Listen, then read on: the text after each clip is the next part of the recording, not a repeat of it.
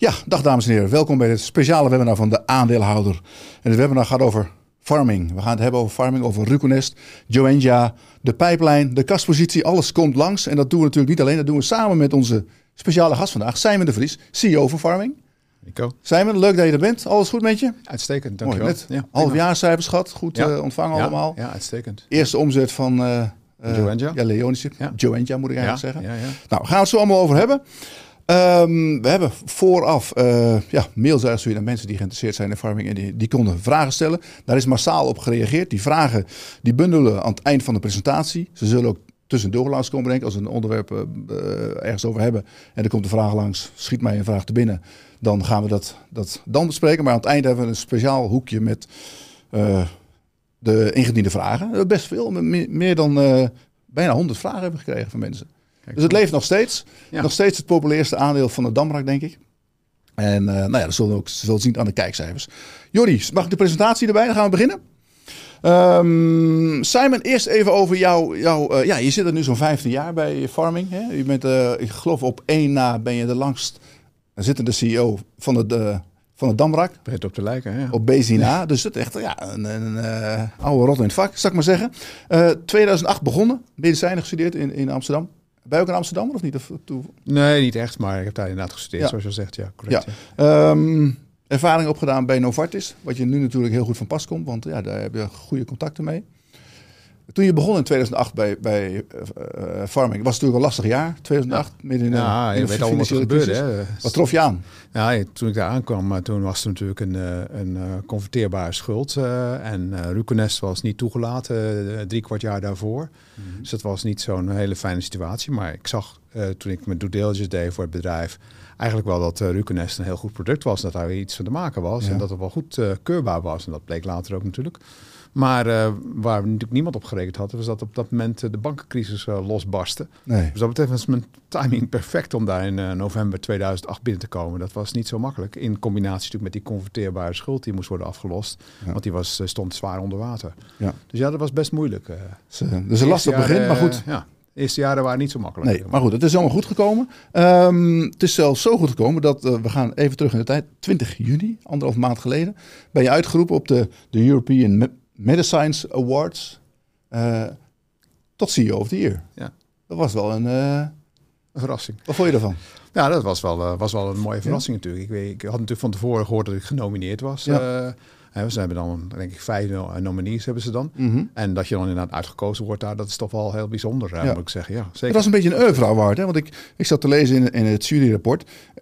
Je kreeg erkenning voor het succesvol naar de markt brengen van, uh, van leniolisib, Joenja. Maar ook omdat je uh, Pharming heb, eigenlijk hebt omgevormd tot een bedrijf wat, wat uh, op, op één been liep, maar nu op twee been liep. Dus eigenlijk een heel, heel ander bedrijf is geworden.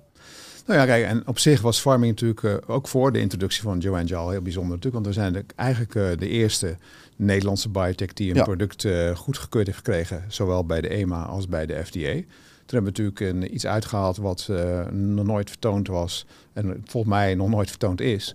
Om Amerikaanse rechten terug te kopen. Uh, en daadwerkelijk zelf te gaan commercialiseren in de Verenigde Staten. En dat was ook uh, tamelijk uniek. En dan nog winstgevend worden op grond daarvan ook. Nou, dat was toch wel uh, heel bijzonder. Ja. En gelukkig hebben we dus inderdaad ook op tijd ingezien dat we nog uh, meer uh, dingen uh, moesten uh, hebben natuurlijk. Uh, en daarom uh, zijn we natuurlijk blij dat we in tweeduizend negentien uh, Joenja hebben kunnen inlicentiëren van Novartis. Ja, en dat is, uh, ja, nee, dat was... Uh, en daarom nu een bedrijf wat inderdaad twee producten in de markt heeft. En straks ook nog een grotere geografische footprint. Daar zijn we natuurlijk druk mee bezig. Dat zit er ook nog aan te komen. Ja. Nou, laten we even kijken, want ik, ik heb een aantal historische data opgeschreven. Nou ja, uh, in tweeduizend acht hebben we het net over gehad. tweeduizend veertien... Uh, de finale goedkeuring dan ja, voor ja. Ruconest. Dat, heeft, dat heeft, heeft dan nog best lang geduurd voordat dat eindelijk erdoor was. Ja, ja, want de F D A, uh, dat was nog uh, vrij ingewikkeld. We moesten op een gegeven moment weer uh, voor de F D A nog weer een, uh, de fase drie uh, trial doen. Mm-hmm. Uh, terwijl oorspronkelijk we dachten dat uh, de oorspronkelijke fase drie trial voldoende was. Maar de F D A vond van niet. Het was natuurlijk een uh, flinke tegenvaller. Zo uh, rond tweeduizend elf was dat. Ja. Dus het, uh, ja, het was zeker niet uh, makkelijk. Want uh, Ruconest is in Europa in tweeduizend tien al goedgekeurd, hè? Ja. Al veel langer daarvoor. Ja. En dan de uiteindelijke, want uh, ja, als je denkt dan ja, belangrijke data, negen augustus uh, tweeduizend zestien aankondiging van, van uh, ja. uh, het terugkopen van die verkooprechten. Dat was wel echt een gamechanger, hè? Ja, dat was absoluut een gamechanger. En die, zoals je al terecht zei, dat was de eerste aankondiging. Uiteindelijk is natuurlijk pas de terugkoop in uh, december ja. uh, gepasseerd. Want ja, we moesten dat geld nog binnenhalen. Ja. Heb je toen ooit gedacht van, dat, dat gaat niet lukken, maar je moest honderdvijfentwintig miljoen ophalen via allerlei... Uh, obligaties, warrants, aandelen, nou, uh, vier instrumenten naast elkaar hadden we inderdaad ja? op dat moment daar staan. Ja, dat klopt, ja. Nee, uh, nooit gedacht dat het niet zou gelukken, maar okay. het, het viel wel tegen hoe moeilijk het was inderdaad. Ja. Maar dat werd niet geholpen door het feit dat uh, de verkopen van Ruconest op dat moment niet meer groeiden. Die gingen zelfs, liepen zelfs terug. Ja. En dat was natuurlijk niet zo'n heel erg uh, fijne situatie als je nu geld op moet nee. halen. Want en wat kwam dat door? Dat was uh, op dat moment in handen van Valeant. Ja. En uh, ja, die waren op dat moment in de crisis. Uh, en die hadden andere dingen aan hun hoofd dan, uh, dan Ruconest uh, goed promoten, denk ik zo, als ik terugkijk. Ja. Maar dat zou je aan Valeant moeten vragen natuurlijk. Ja. Uh, maar uh, nee, dat was inderdaad een behoorlijk moeilijke situatie. Ja. Ja, nou, in ieder geval is gelukt. En het uh, ja, betekent eigenlijk dat je honderd procent van de omzet uit, uit Ruconest kreeg. Daarvoor was het van mij vijfendertig procent. Ja, iets in die richting. dertig, ja. tweeëndertig, ja, precies. Ja. Dus, en je hebt die verkopers, ja. had je die verkopers overgenomen van, van Ja, we begonnen met, uh, met, negen, met negen verkopers en een verkoopleider. Dat was alles. Ja. En dat was natuurlijk nog even spannend. Hè, want dan moet je dus natuurlijk in Amerika een organisatie gaan opbouwen. Ja. Nou, en dat is natuurlijk wel een uh, zeer uh, spannende bezigheid. Ik kan me nog zeer goed herinneren, de eerste kwartalen van tweeduizend zeventien, die waren wel buitengewoon spannend. Want we namen mensen aan op dat moment en de verkopen die gingen omhoog, zoals we verwacht hadden. Ja. Maar uh, ja, dat was uh, heel erg spannend inderdaad. Ja, zeker. Moest ook wel ja. gebeuren. Nou ja, dat is allemaal goed gekomen. Ja. Inmiddels uh, zo'n tweehonderd miljoen omzet uit Ruconest. En uh, ja, een aantal maanden geleden, eind maart, vierentwintig maart, vrijdagavond volgens mij, uh, ja, het verlossende telefoontje. Nummer twee erdoor bij de F D A. Dat is op zich wel een prestatie. Er zijn niet veel bedrijven die dat, die dat lukt. Nee, nee, zeker niet. Uh, dat is, uh, was zeker een hele aangename verrassing. En ook nog uh, voor de P D U F A date deden ze het ook nog. Want uh, ja. de P D U F A date was vijf dagen later. Ja. Dus dat was op zich ook weer een hele aangename verrassing. Ja. Ja. Dus ja, nee, dat was, uh, dat was eigenlijk okay. heel, uh, heel mooi. Nou, sorry. Fantastisch. We gaan het er zo over hebben. We gaan het over Ruconest hebben. We gaan het over Joenja hebben natuurlijk. Uh, we beginnen met de presentatie, Sijmen. Je hebt eerst nog een, even de forward-looking statements waar je iets over wil zeggen. Ja, ofwel de toekomstgerichte verwachtingen. Uh, Goed vertaald. Uh, in, uh, we gaan natuurlijk in deze presentatie gaan we een aantal toekomstgerichte verwachtingen uitspreken. En die zijn natuurlijk gebaseerd op, het, op de situatie zoals die nu is. En onze plannen en onze ideeën over de markt en zo. En die kunnen uiteraard uh, naar de toekomst toe, uh, toe uh, geheel anders verlopen, zoals u uh, allemaal weet. Ja. Dus uh, vandaar ja. de forward-looking statements. Niet zo onzeker als de toekomst. Inderdaad. Okay. Nou, absoluut. Laten we beginnen. Ja. Even kijken. Uh, bouwen aan een duurzame onderneming voor zeldzame aandoeningen. Dit, jullie, je blijft echt in die niche, hè, met ja. zeldzame aandoeningen. Ja, zeldzame aandoeningen is natuurlijk een mooi, uh, mooi gebied uh, waar je natuurlijk inderdaad als klein bedrijf, hè, want we zijn nog steeds een tamelijk klein bedrijf, heel goed, uh, een hele goede plek kunt vinden. Hè. Zowel mm-hmm. voor de ontwikkeling uh, van dat soort geneesmiddelen als ook het, uh, het uh, commercialiseren van dat soort geneesmiddelen. Omdat het allemaal overzichtelijk is. Hè. Mm-hmm. Uh, je krijgt ook met zeldzame, met zeldzame geneesmiddelen krijg je natuurlijk uh, makkelijker uh, toelating in de zin van dat je meestal maar één uh, fase drie trial moet doen in plaats van twee. Okay. Om maar te beginnen. En de trials zijn natuurlijk kleiner van omvang. Dus het is aanzienlijk uh, financieel uh, meer overzichtelijk. En ook de commercialisering is natuurlijk aanzienlijk uh, anders dan ja. inderdaad uh, voor massaproducten. Ja. Weliswaar heb je natuurlijk toch een behoorlijk groot commercialisatieapparaat. Als je kijkt naar de Verenigde Staten.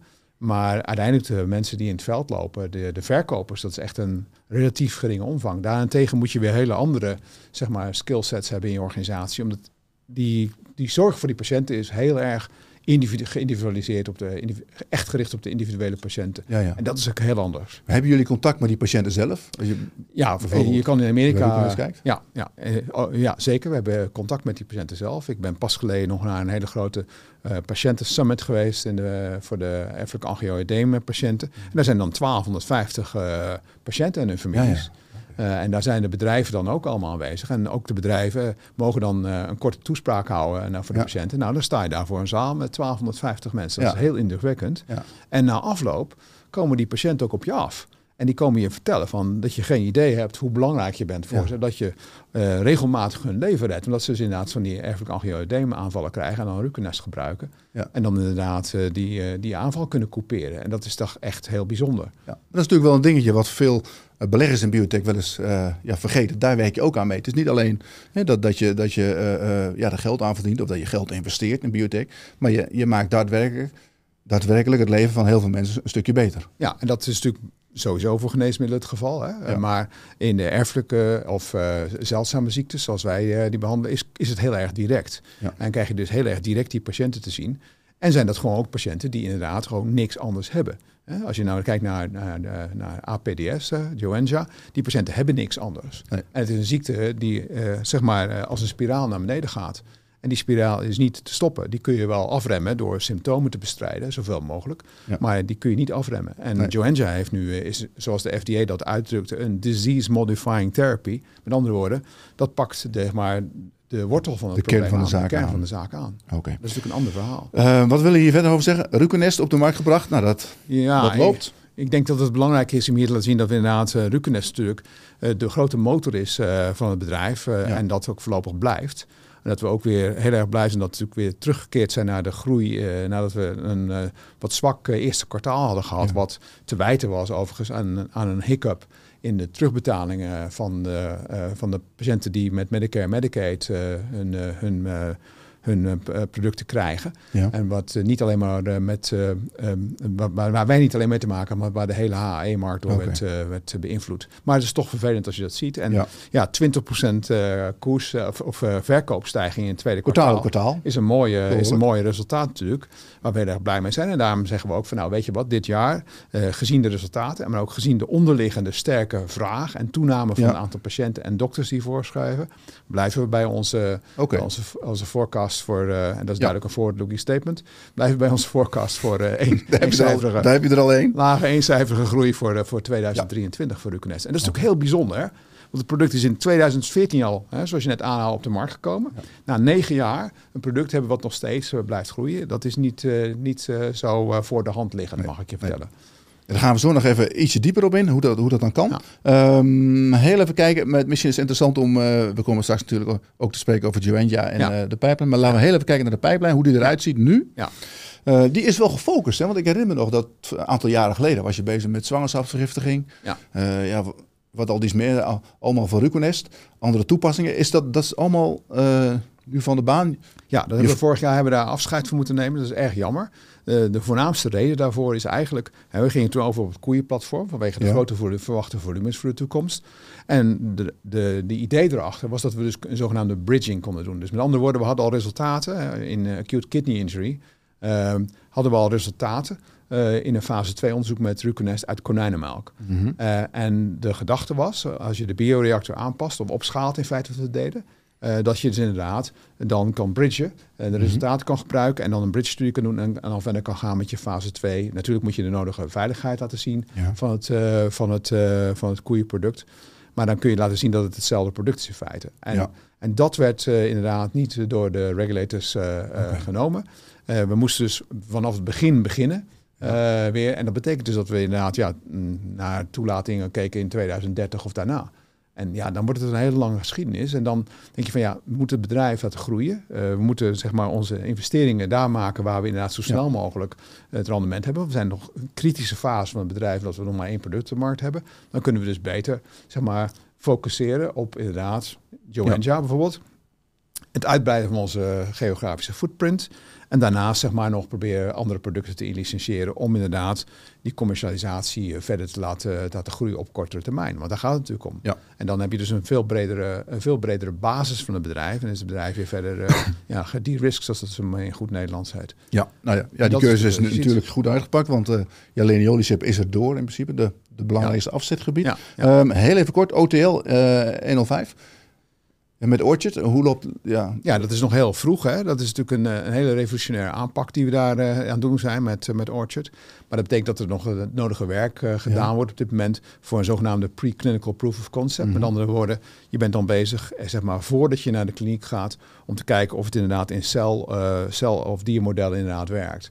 Dat is een stap die we eerst grondig willen doen. Ja. Alvorens we inderdaad al naar de zogenaamde I N D enabling studies te gaan. Ja. Dat zijn dus de zogenaamde toxicologie studies.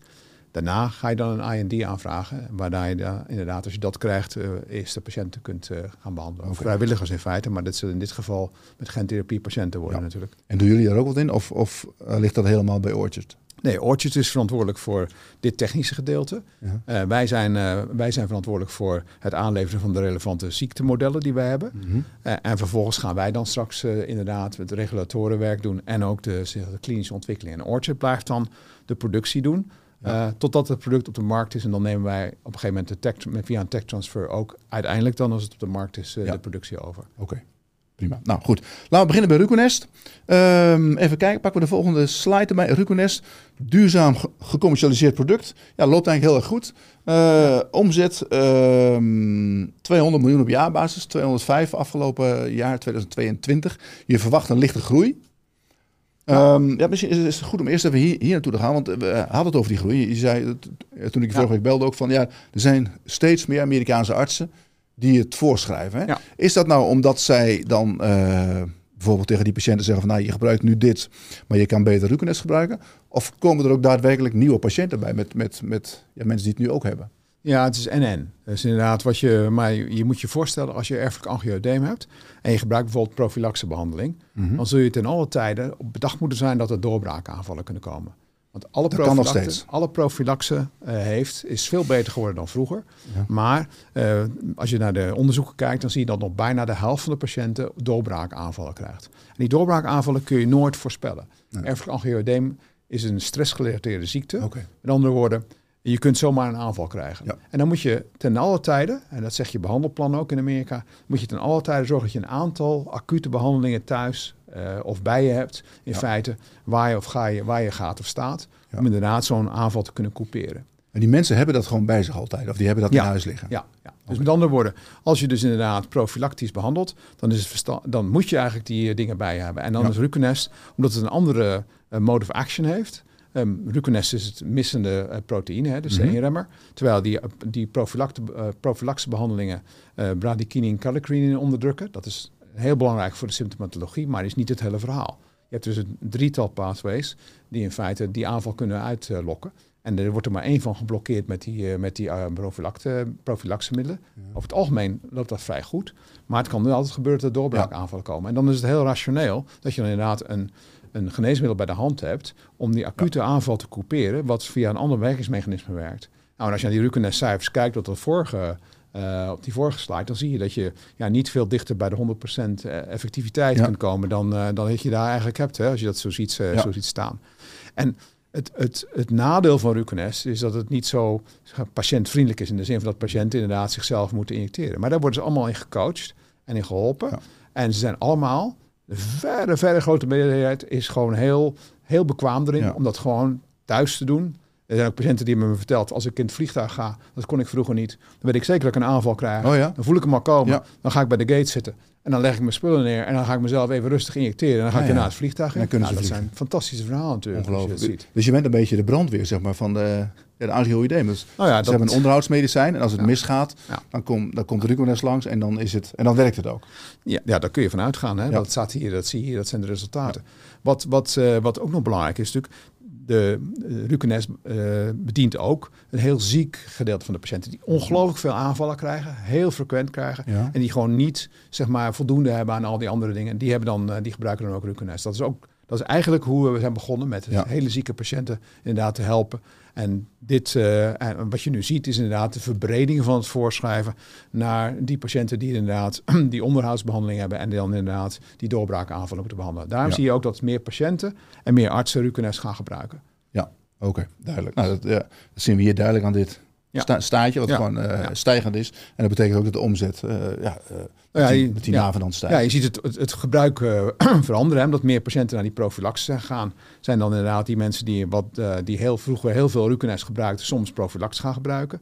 Dus het gemiddelde uh, gebruik van per patiënt gaat omlaag. Ja. Maar de aantallen patiënten gaan omhoog. En ja. daarom zie je dat die omzet uh, inderdaad heel, heel lichtjes blijft, uh, blijft groeien op die ja, manier. We zien hier de omzet. Nou, die omzet mooi, die, uh, die stijgt. Ik had het even ja. opgeteld. Ja. tweehonderdvijf miljoen uh, afgelopen jaar. Je zit nu uh, toch even, begin dit jaar natuurlijk ietsje lager nog. Door dat vervelende eerste kwartaal. Maar dat... Uh, ja. Je verwacht dus wel een groei van dit jaar, dus je hebt boven die tweehonderdvijf uit te komen. Ja, kijk, je ziet hier die, uh, die kwartaalsomzet. En dan zie je inderdaad dat uh, vergeleken één, het eerste kwartaal is natuurlijk, uh, ja, daar hebben we vier miljoen misgelopen. Maar je ziet alweer dat het tweede kwartaal alweer één miljoen ingehaald heeft ten opzichte van vorig jaar. Uh, en da- daarom verwachten we dus inderdaad die, die eencijferige omzetgroei, lagere eencijferige omzetgroei voor tweeduizend drieëntwintig. Omdat we ja. inderdaad die, die, die onderliggende, hè, die, zoals, zoals we dat zeggen, die, die, die parameters die eigenlijk de toekomst voorspellen. Hè, die, die hoeveelheden dokters en hoeveelheden patiënten mm-hmm. dat die inderdaad ja. gra- geleidelijk aan toenemen. Okay. Zie je ook altijd dat het, dat het eerste kwartaal bijvoorbeeld ietsje minder is? Dat, er zit er een soort seizoenseffect in? Of dat mensen ja. tegen het eind van het jaar ja. extra gaan bestellen of zo? Nee, het is meer dat uh, in het begin, het eerste kwartaal, is eigenlijk uh, de vernieuwing van de jaarlijkse recepten. Als je dat okay. in het Nederlands vertaalt. Dus met andere woorden, dan moet dat vernieuwd worden. Uh, en dat is een, uh, een, uh, ja, dat is een administratieve bezigheid. Waardoor patiënten in sommige tijden uh, gedurende het eerste kwartaal inderdaad een tijdje soms uh, zonder recept zitten. Okay. Dan hebben ze voldoende Ruconest liggen. Dus dan kunnen ze inderdaad nog uh, zeg maar, uh, zichzelf bedienen. Ja. En dan, maar dat zijn dan vervolgens een stukje verkoop dat je dan op dat moment uh, misloopt. Uh, en dan uh, gaat daarna het tweede kwartaal weer. Dat zie je overigens over de hele markt heen verspreid. Dat is ja. uh, een, uh, een gebruikelijk fenomeen in, bij de zeldzame ziektes waarbij je zeg maar, die jaarrecept hebt. Prior authorizations heet dat dan in, in, in het uh, Engels. Ja, oké, okay, duidelijk. Goed. Um, gaan we naar A P D S, geactiveerd fosfoinositide drie kinase delta. Dat heb je heel goed uitgesproken. Ja, uh, ja. ja. staat er. Uh, ja. Dat is... Um, Uh, ja, dit is het, het nieuwe medicijn natuurlijk. Ja. Uh, misschien goed om even te focussen op wat het precies is en wat het precies doet bij mensen. Ja, ja in eerste instantie die ziekte, die is pas tien jaar geleden voor het eerst beschreven. Okay. Dus eigenlijk is het al, uh, dat vertellen experts mij, bijzonder wonderlijk dat er na, binnen tien jaar al een uh, disease modifying therapy is voor mm-hmm. een ziekte die pas tien jaar geleden ja. echt ontdekt werd en beschreven werd. Dat eventjes terzijde. Maar het is dus een probleem waarbij dit enzym, uh, uh, P I drie kinase delta... Dat is uh, overactief. Dat is een genetische afwijking. Mm-hmm. Dat is overactief. En dat, doordat het overactief is, uh, stimuleert het het immuunsysteem uh, om voortdurend uh, immuuncellen aan te maken. Ja. Maar ook uh, kunnen die immuuncellen niet uitrijpen. Met andere woorden, die immuuncellen doen niks. Nee. Dus het systeem draait in overtoeren eigenlijk. Uh, produceert immuuncellen die inderdaad niks doen. En die hopen zich in het lichaam op. Mm-hmm. En die gaan allerlei schade aanrichten. Dat is ja. eventjes kort gezegd wat er gebeurt. Los van het feit dat je inderdaad jezelf niet kunt verdedigen tegen nee. allerlei uh, infecties. Waar nou, zitten die in het lichaam? Die, die cellen, is dat in een bepaald deel van het lichaam? Ja, of in, uh... denk aan lymfeklieren. Okay. Die, die worden op een gegeven moment uh, zo groot als, uh, als uh, in de nek bijvoorbeeld, zo groot als golfballen of zo ja. zeggen. Ja, ja. Maar zit ook in, in je darmen zit heel veel lymftissue. In je liezen zitten hele grote lymfeklieren. Dan in dat geval enorme bobbels worden dat. Ja. En dan praten we echt over golfballen of zo, of grote. Ja, ja. Dat is echt heel erg. En uh, je hebt ook uh, orgaanschade, waardoor uh, want het gaan, ze gaan zich ook ophopen, die immuuncellen, in, ja. uh, bijvoorbeeld in de milt, uh, om het iets te noemen, die, die zwelt enorm op. Dat soort zaken krijg je allemaal. En dat ja, ja. is dan goed aardig in eerste instantie, maar bij een heel groot uh, gedeelte van die patiënten on- ontaarden die ook in kwaadaardigheid en dan worden het zogenaamde lymfomen. Hmm. En de, of lymfklierkanker. En dat is natuurlijk uh, een ziekte die, als je zeker ook als je die in een jonge leeftijd krijgt, die helemaal niet zo'n beste prognose heeft. Nee. Met andere woorden, het is een ziekte die, waarbij die patiënten voortdurend in een cirkel naar beneden gaan. En dan praat ik ja. nog niet over allerlei bloedbeeldafwijkingen die ze krijgen. Of uh, auto-immuunziektes die ze krijgen omdat ze zich niet tegen allerlei dingen kunnen verdedigen. Omdat het immuunsysteem niet functioneert. We praten en in eerste instantie openbaart zich heel vaak met chronische longontstekingen. Waarbij okay. uh, zeg maar die, uh, die patiënten op vrij jonge leeftijd al permanente beschadiging, zogenaamde bronchiectasieën krijgen van hun longen. Ja, ja. Nou, dat is dus echt een hele nare ziekte die gewoon voortdurend naar beneden gaat. En die je probeert op allerlei manieren met symptomen te behandelen. Ja. Uh, wat deden ze met zo'n patiënt? Moet die, want ik neem aan dat die wordt dan opgenomen in het ziekenhuis. Weten ze ook gelijk wat het is? Of, uh, of zien ze alleen die, die symptomen en denken van ah, dat is iemand met, met, ja, met longontsteking. Die moeten we zo behandelen? Of... Nou, dat is, dat is inderdaad vaak het probleem. Dat, dat haal je daar terecht aan. Dat is vaak een probleem. Want het is een zogenaamde primary immune deficiency. Met andere woorden, de gemiddelde immunoloog heeft een groot gedeelte van zijn populatie, of een redelijk gedeelte van zijn populatie, heeft immuunstoornissen waarvan de oorzaak niet geheel bekend is. Okay. Dit is er ook eentje van. Nou, het is op zich uh, kun je dan testen, en dat staat hier ook hè, op deze ja. slide, een genetische test kun je doen. En dat is een genetische test die bijvoorbeeld voor zeshonderd verschillende uh, genetische afwijkingen test. Okay. En daar komt dan vrij helder uit dat in dit geval A P D S is. Die geeft dan weet dat je, gewoon aan? Ja, dan weet okay. je dus in dit geval van, oh, dan kun ik dus, kan ik dus Joenja gaan gebruiken. Maar het kan ook een andere mutatie zijn natuurlijk. En dan kun je niet, Joenja niet gebruiken. Ja, ja. Hè? Dus oh, zo, zo, zo moet je dat ongeveer, ja. uh, ongeveer zien. Ja.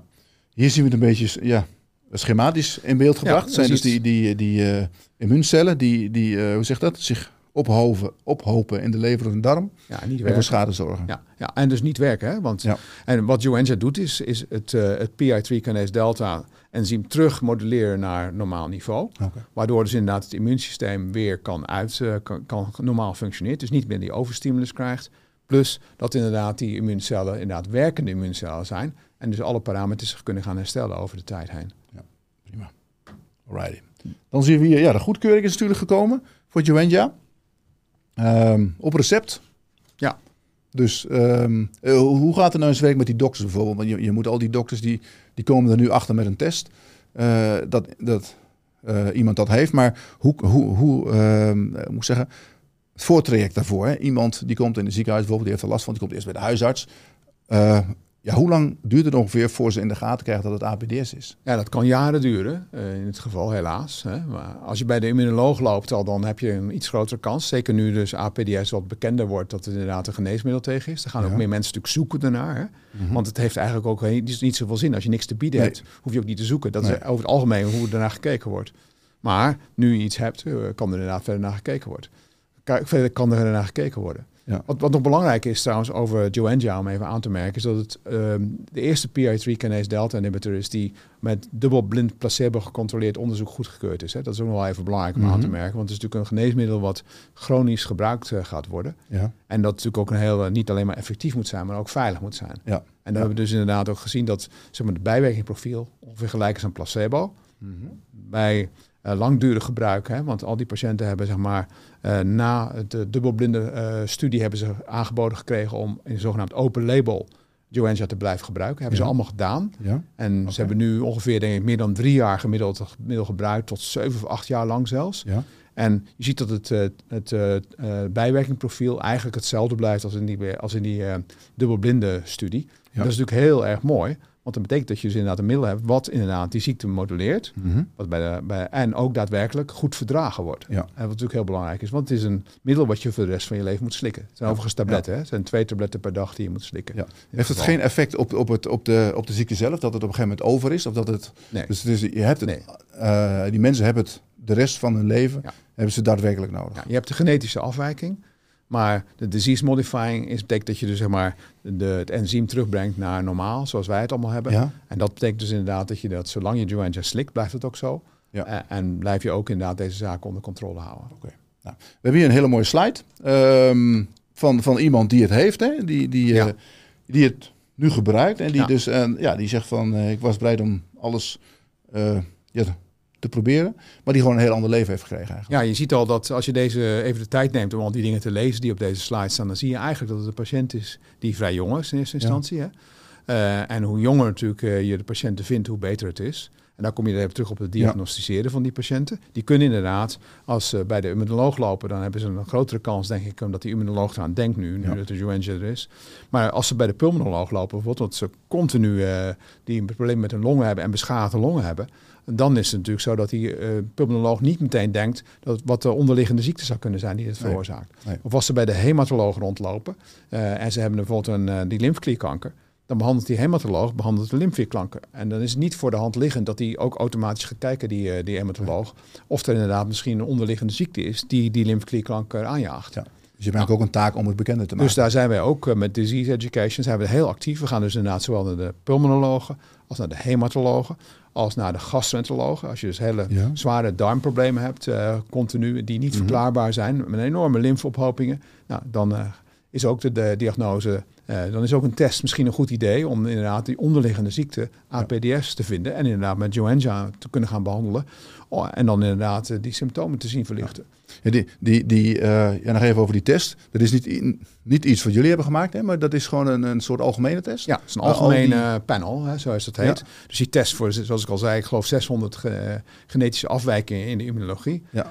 Uh, die is voor alle artsen toegankelijk. Ja. En die wordt ook heel veel gebruikt. Dus er zijn ook hele grote databases, die worden ook steeds groter. Die ja. kopen we ook regelmatig. Dat is uh, Invitae in dit geval, een okay. van die testbedrijven. Daar hebben we ook al een tijdje een collaboratie mee. Ja. Wat wij die testen ook aanbieden aan die artsen. Dus okay. als onze mensen ja, ja. bij die artsen komen, zeggen nou, als u, dokter, als u dit, die en die symptoomcomplexen bij elkaar ziet, uh, dan is het misschien goed om, te, om een keer een test te doen. En hier heeft u van ons een ja. test, die kunt okay. u aanwenden voor deze patiënt. Want in Amerika worden die testen niet vergoed. Hm. Uh, dan geven wij die testen ja. en dan komt op een gegeven moment komt het testresultaat eruit. En dan vinden we soms dat patiënten A P D S hebben. Veel ja. vaker natuurlijk niet, hè, want het ja. blijft een zeldzame ziekte. Maar ja. dan hebben we inderdaad uh, onze database.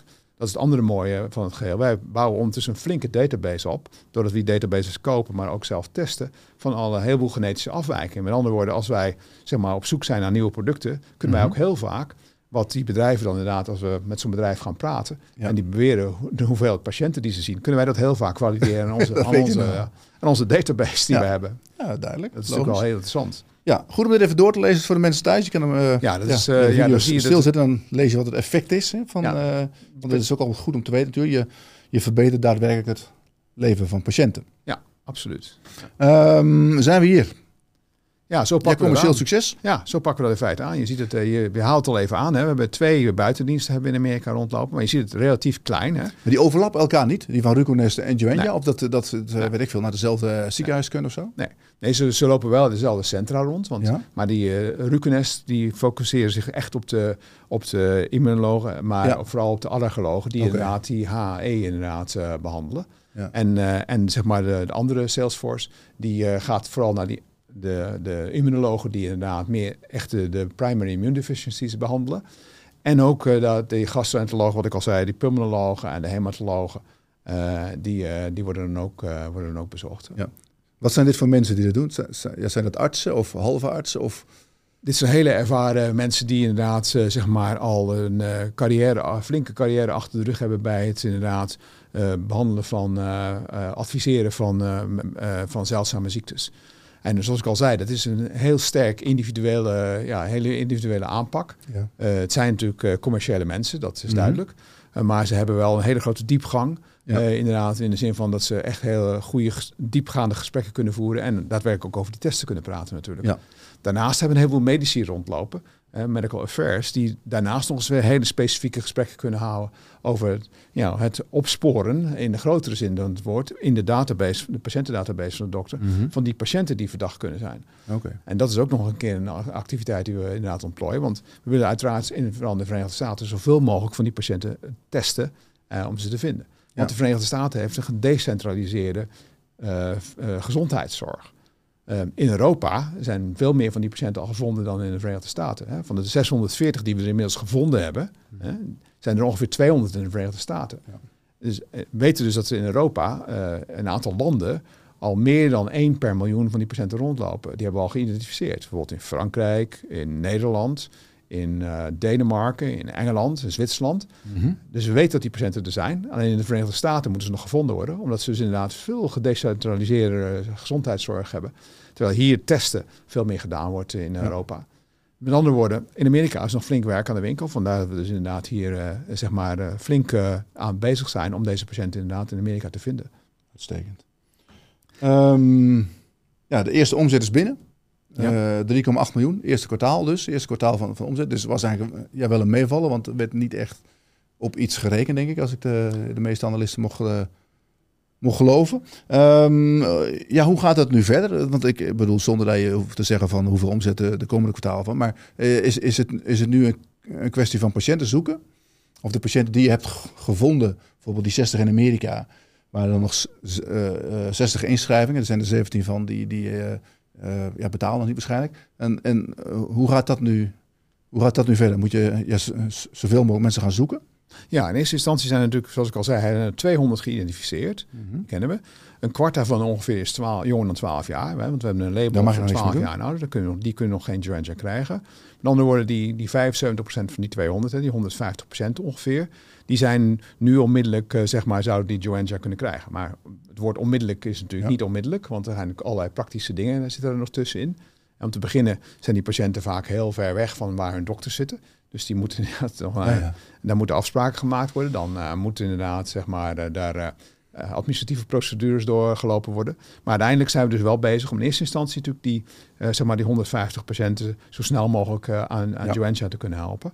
Dat is de eerste instantie. Daar zijn we al flink op weg, zoals je ziet. Hè. We hadden inderdaad per, uh, per eind juni hadden we er al zestig, hadden we er al, waarvan de drieënveertig al vergoed worden. Dat is overigens ja, snel, uh, want dat duurt normaal gesproken een stuk langer uh, mm-hmm. voordat je inderdaad vergoeding krijgt. Het betekent dat we dat heel goed voorbereid hadden, onze collega's in Amerika. Ja. Uh, En daar gaan we dus nu inderdaad zijn we druk mee bezig. Tegelijkertijd, hè, wat ik net al aangaf, gaan die, uh, die zoekacties en, die, uh, en dat uh, aanbieden van die uh, diagnostische test om die uh, additionele patiënten in de Verenigde Staten te vinden, gaat natuurlijk door. Omdat we inderdaad uh, de, het patiëntenbestand dat we hebben geïdentificeerd in de Verenigde Staten ook zo snel mogelijk willen uitbreiden. Ja. En daar zijn ook verschillende manieren weer voor. Ja, jullie denken dat er in totaal zo'n vijftienhonderd zijn, hè, wereldwijd? Ja.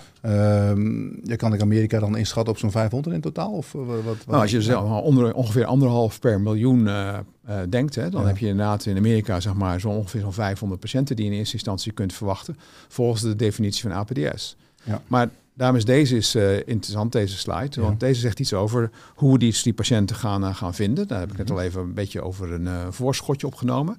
Maar er zitten nog een paar belangrijke dingen die ik nog even wil benoemen hier. Ja. Uh, we hebben het al eerder over gehad. Als, ze, als je niks kan aanbieden voor een patiënt hè, met zo'n primary immune deficiency, dan is het niet zo heel erg interessant om te testen, om te beginnen.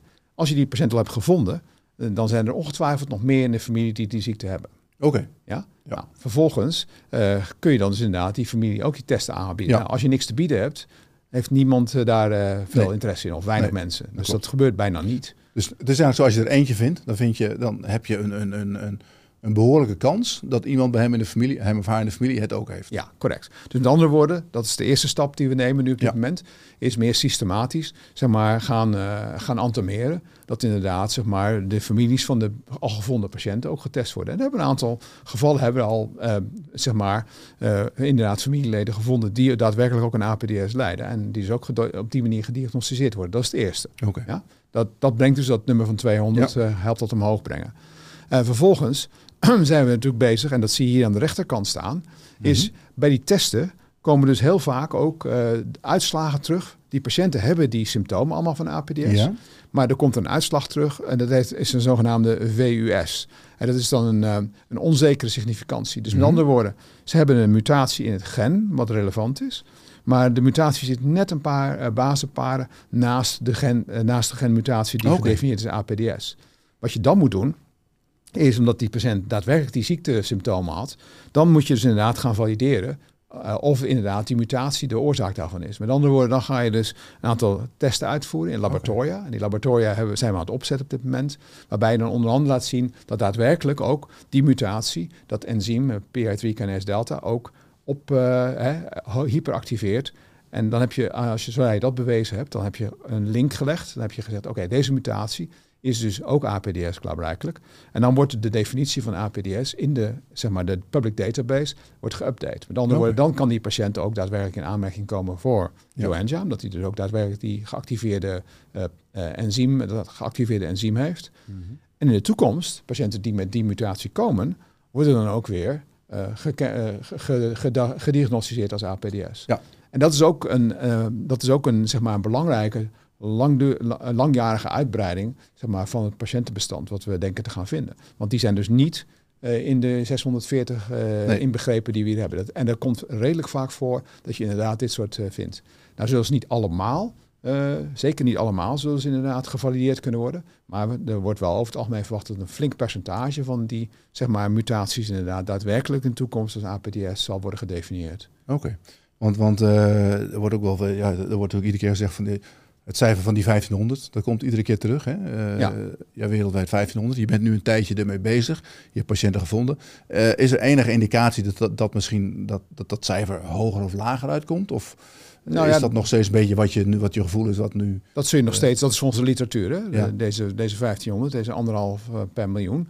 Maar zoals ik net al eerder zei, in Europa is er wat meer systematisch getest. Mm-hmm. En zijn we in een aantal landen al, al redelijk verder boven die één per miljoen. Dus zijn we al onderweg naar die anderhalf per miljoen. Ja, ja. Dus dat zal in de toekomst ook moeten blijken, hè? De ziekte is nog maar heel recent omschreven. Ja. Maar wij verwachten wel dat we inderdaad zeker op die anderhalf per miljoen komen. Zo niet een stukje verder nog kunnen komen daarmee.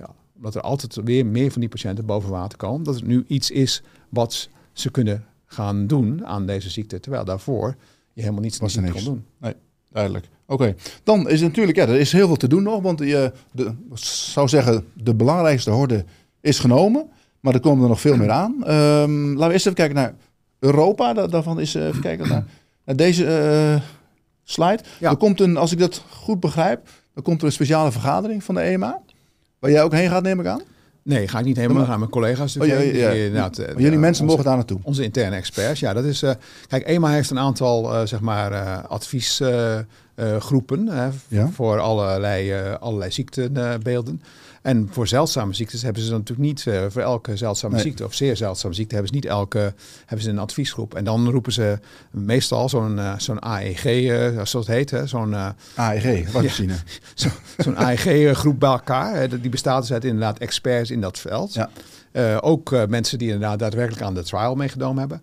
Uh, ook mensen van de fabrikant die daarbij ja, kunnen ja. zijn. En ook patiënten die daar inderdaad bij kunnen ja. zijn. En dus iedereen die ermee te maken heeft, ja. is daarbij. Omdat E M A zegt van oké, okay, het is heel belangrijk dat hier uh, zo snel mogelijk iets voor gevonden wordt. En we willen goed advies hierover hebben, okay. een goed breed advies hierover hebben. Dus daar waren we bijzonder, bij, uh, bijzonder blij mee dat, e- dat E M A deze A E G bij elkaar roept. Mm-hmm. Om inderdaad daadwerkelijk uh, dit, uh, dit, uh, dit uh, verhaal op deze manier uh, aan te kunnen horen van uh, het, uh, het ontwikkelingstraject van, uh, van uh, leniolisib. Ja. Is er al een datum voor die, voor die vergadering? Of uh, dat eigenlijk? Nee, ik denk dat het ergens uh, ja, in het vierde kwartaal zal plaatsvinden, maar dat weten we nog niet. Ja. En het is overigens een gesloten bijeenkomst. Hè? Ja, dat begrijp ik. Ja. Ja, maar onderdeel van het E M A-proces. Ja, en dan, dan komt, uh, als het dan wordt, uh, krijgt dan advies van de C H M P. Ja. En dan wordt het advies wordt over het algemeen overgenomen door de E M A. Toch? Ja, dan twee maanden later wordt door de E M A daadwerkelijk dan pas goedgekeurd. Ja. Oké, okay. Dat is in Europa. Dan uh, Engeland komt erachteraan. Door de Brexit neem ik aan dat dat uh, ja. uh, apart is nu. Engeland was natuurlijk vroeger onderdeel. Maar die hebben dus nu een, een regeling dat ze nog steeds het Europese uh, besluit inderdaad uh, overnemen. En dan uh, zeg maar binnen twee maanden goedkeuring verlenen. In, uh, in het Verenigd Koninkrijk. Uh, Oké, okay. Er komen andere landen erbij. Want ik, ik, ik weet niet waar ik dat las, maar ik las ergens dat, dat Japan, had je ergens gezegd, van, maar Japan best wel een, een veelbelovend land is voor, uh, ja, ja. voor biotech. Ja, Japan is natuurlijk de tweede farmaceutische markt in de wereld na de Verenigde Staten. Dat vergeten we wel eens een keer. Hoe kan dat dan? Is nou, dat, dat, dat natuurlijk een, heel grote, een vrij, grote pop, uh, vrij grote bevolking heeft. Ja. En uh, ook daadwerkelijk uh, goede, uh, zeg maar goede uh, geneesmiddelenprijzen in Japan worden ja, ja, gegeven. Okay.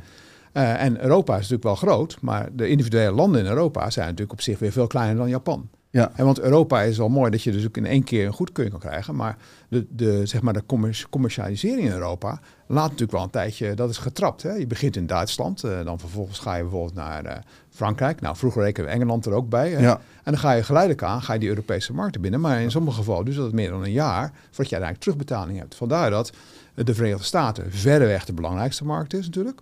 En dan vervolgens gevolgd door Japan, als je daarin had kan komen. En dan vervolgens gevolgd door de grote Europese landen. Die inderdaad, waar je inderdaad, uh, als je naar de commerciële toepassing kijkt. Ja. Dus dat vergeet je wel eens een keer. Okay. Natuurlijk is het belangrijk dat E M A goedkeuring geeft. Maar die toelatingsprocedures voor die terugbetaling in Europa, dat is natuurlijk een hele trage situatie. Mm-hmm.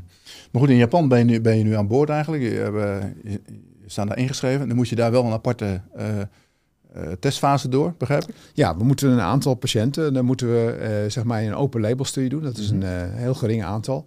Uh, ik meen dat er drie patiënten zijn die we moeten ja. behandelen in een open label setting. En die wordt dan ook, moet dan een jaar ook vervolgd worden. Ja. En vervolgens uh, kunnen we dan inderdaad het, uh, het uh, dossier in Japan indienen. Okay. En we hebben ook een orphan drug designation in Japan gekregen. Mm-hmm. En die studie gaat over, uh, nou, gaat verwachten dat binnenkort van, van, stap, uh, van start gaat dat de eerste patiënt inderdaad uh, zich aanmeldt. Dat okay. zal dat binnenkort nu- gebeuren. Er zijn er ook andere landen waar heel veel mensen wonen. Bijvoorbeeld India, China, één komma vier miljard. Stel nou, in die landen heb je nog geen aanvraag gedaan. Maar stel nou dat er bijvoorbeeld een, een, ja, iemand is in India of Saudi-Arabië die het ook heeft. Die weet dat hij het heeft nu. Uh, kunnen die mensen dan erbij op een of andere manier? Of kunnen die zeggen, nou, ik, ik ja. wil het wel hebben? Ja, daar staat dus het uh, partnerschap met uh, patiëntenprogramma op naam staat daar. Okay. Dus uh, name patient basis heet dat. Dus dan kan vervolgens kan die arts een, een, een verzoek indienen om inderdaad uh, het geneesmiddel te krijgen voor die betreffende patiënt. En dan kan het geleverd worden op verantwoordelijkheid van die arts. Hè? Dat, okay. je, dat, uh, ja. dat heet, daarmee heet het name patient basis. Dus dat kan nu ook al? Kan nu zeker al, inderdaad, ja. Uh, maar we gaan natuurlijk in eerste instantie ook nog uh, de, onze uh, andere landen binnen, zoals Canada en, uh, ja. en Australië en, uh, en Israël. Israël. Uh, en er zijn ook in het, uh, in het Midden-Oosten zijn een aantal landen waar inderdaad ook uh, mogelijke toelatingsprocedures kunnen komen op basis van de goedkeuring in Amerika. Maar vooral ook de name patient uh, basis, uh, wat daar gebeurt. Ja, oké. Okay. En dan loopt er nog een aantal, aantal testen voor uh, kinderen. vier ja. tot elf, één tot zes. Ja. Waarom is dat verschil in, in die, die twee groepen? Nou, die, die vier tot elf-jarigen is de grootste groep eigenlijk. En dat okay. is natuurlijk weer een andere groep in de zin van, die, daar hebben we tabletten voor. Joenja is twee tabletten van zeventig milligram voor volwassenen. Ja. Daar hebben we een aantal kleinere tabletten voor, want die kinderen natuurlijk uh, veel ja. uh, lager gewicht hebben als ja. die volwassenen. En met een aardbeesmaakje? Uh, nee, dat zijn gewoon tabletten. Maar de, daarom je vraag van uh, die ja. hele jonge kinderen, daar hebben we dan speciale sprinkles voor ontwikkeld. Okay.